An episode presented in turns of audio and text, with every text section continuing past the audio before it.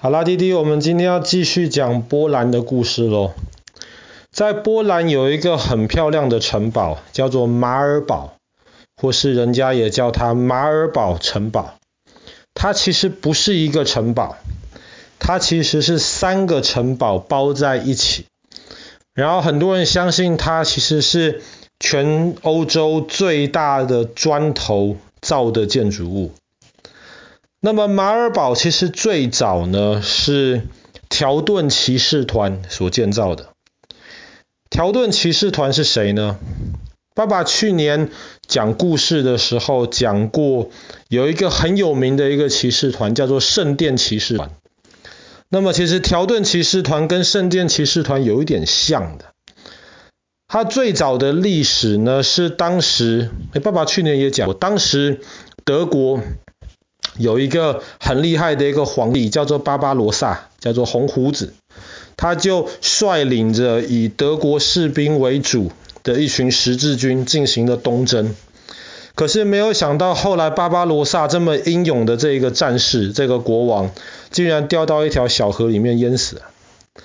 后来呢，他带领的这些德国的士兵群龙无首。那么这个时候就有几个德国人就站出来了，他们就决定要照顾，特别是一些受伤的士兵的士兵，要医治他们，然后要支持他们。这就是最早的这个条顿骑士团。那么也因为它是以德国的这个的这个呃该怎么说，德国的这些人员为主来组成的。所以又被称为德意志骑士团。那么一开始他们也是在今天的以色列这个地方，或是今天的这个的这个西亚这个地方在运作。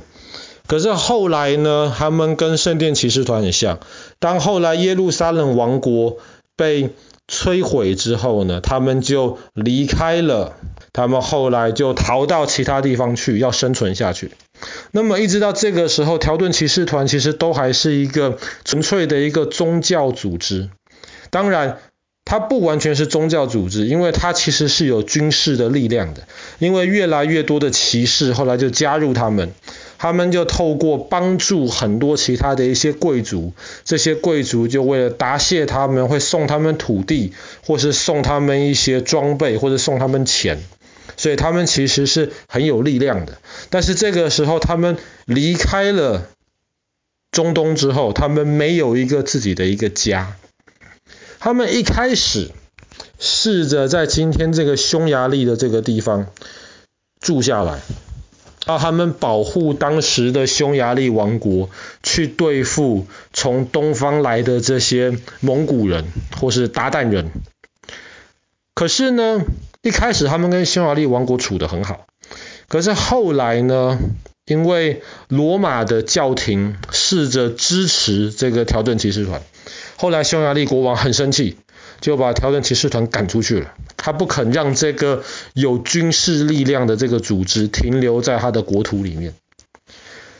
条顿骑士团后来就想说要怎么办呢？我们要跑到哪里去呢？他们后来那个时候就想到，不如就这样子吧，我们往波罗的海方向，在那个时候是普鲁士这个地方。那个时候的普鲁士，绝大多数的人都不是信天主教的。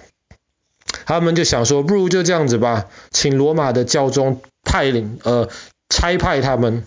然后让他们到普鲁士这个地方去宣教，去把普鲁士的这些老百姓变成天主教徒。所以条顿骑士团就转移到了普鲁士这个地方去了，因为他们是很强大的军事力量，所以他们在那个时候呢，就开始慢慢慢慢的势力越来越庞大。可是这个时候，他们其实还算是一个比较像是一个宗教组织，有军事力量的宗教组织。可是后来条顿骑士团看到。发生在圣殿骑士团上面的事情，爸爸去年故事讲过了。圣殿骑士团变得太有钱了，有钱到后来法国国王要把他们整个都都消灭掉。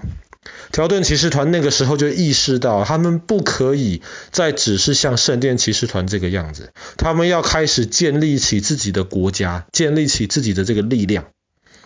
所以后来他们就决定了，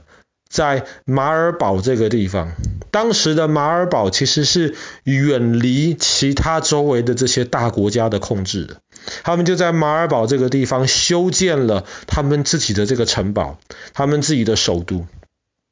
今天你去看马尔堡的话，你会发现这三个城堡最下面的那个，就是条顿骑士团当时他们修建的一些，比方说马厩，或者是一些那种制作盔甲或是刀枪的那些工人他们居住的地方，士兵居住的地方。那中间的那个城堡呢，就是条顿骑士团的大团长，还有他们的那些领导阶层居住的地方。那么最上面的这个城堡，就是他们的教堂，他们的这些进行宗教仪式、做礼拜的这个地方。然后这三个城堡中间就是有桥，然后有墙壁把它们连连在一起。然后城堡的外面控制着一条河。那么我爸爸前几天讲故事的时候讲到，在波罗的海这个地方其实产了非常多琥珀。很多人喜欢琥珀，那么要把琥珀从波罗的海这个地方运到欧洲其他地方去，其实都要经过马尔堡这附近。所以后来条顿骑士团就控制住那个地方，然后在那个地方他们收过路费，任何人要载琥珀过去，骑士团就要抽税。所以这个骑士团就变得越来越有钱，力量越来越大，而且他们现在已经不是一个单纯的宗教团体。或是一个军事团体，他们建立了一个国家——条顿骑士团王国。这个国家后来变得越来越大，它往各个不同的方向去发展。它后来甚至跟丹麦人把爱沙尼亚这个国家买了下来，占领了整个地呃整个波罗的海的这个东岸的这一些港口，所以变得很强大。可是后来，因为它太强大了，让周围的这些国家开始非常的忌惮这个条顿骑士团。他那个时候试着往今天俄罗斯的方向去发展，可是后来打败仗了，所以往那个地方的发展就停顿了。所以他后来就开始攻击立陶宛。我们之前讲过立陶宛的故事，大概也讲到立陶宛跟条顿骑士团彼此之间打来打去，立陶宛打不赢呢。后来立陶宛就跟波兰合作，然后总算我们之前讲过，在那个第一次坦能堡之战的时候，立陶宛波兰联军总算打败了这个条顿骑士团，所以限制了条顿骑士团的发展。他们那个时候甚至把马尔堡城堡整个包围起来，可是没有攻下马尔堡。但是这一次的战争让条顿骑士团元气大伤。虽然守住了这个马尔堡，可是呢，他们已经没有太多的力量继续往周围去发展了。那后来呢，一直是到整个普鲁士这个地方，本来说条顿骑士团去就是要让这里的人变成天主教徒嘛。可是后来当这边的人全部变成了天主教徒之后呢，条顿骑士团好像已经没有存在的这个目的了，所以他们后来势力就变得越来越弱小，甚至他们后来的一任大团长，直接变成了让条顿骑士团变成了波兰下面的一个小国家，附属的一个国家。然后马尔堡这个城堡呢，后来也因为长久以来没有太多的这个维护，就变得越来越破败。一直到第二次世界大战的时候，马尔堡几乎整个被战争的缘故被破坏殆尽。那一直是到二战结束之后，波兰才开始照着以前的这些方法，慢慢的重建这个马尔堡。所以，我们今天如果去马尔堡参观的话呢，其实是看到后来波兰重建的这个地方。那虽然条顿骑士团后来就已经灭亡了，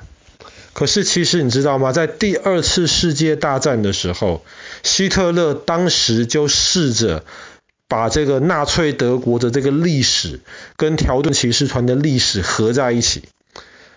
他就说，条顿骑士团当时到处跟周围的人打仗，就是为了要寻找这个生存的空间，就像纳粹德国一样，要不断的跟周围国家打仗，要寻找这个生存的空间，好像侵略其他的国家就变成了一个合理的一个事情，因为他们的历史上也曾经是这个样子。他就希望当时纳粹德国里面的这些士兵学习条顿骑士团的这个精神。但是另一方面呢，因为条顿骑士团再怎么说是附属着罗马天主教的这个组织，希特勒又很讨厌这个罗马天主教，特别是教廷干涉纳粹德国里面做的一些很坏的事情，比方说我们前几天讲到的那个集中营的事情。所以他后来一方面利用条顿骑士团的这个历史，二方面又下令要摧毁条顿骑士团剩下来的这些遗迹跟记录。所以这些东西，我们今天知道的关于条顿骑士团的这些故事呢，其实也都是后来在二战结束之后。又继承了他们原来的这些绝大部分土地的这个波兰呐、啊，或是立陶宛，他们才慢慢慢慢把这些历史重新拼凑回来。好啦，那么我们今天的故事就讲到这边。在波兰这一个非常美丽的一个城堡，也是条顿骑士团曾经的首都马尔堡。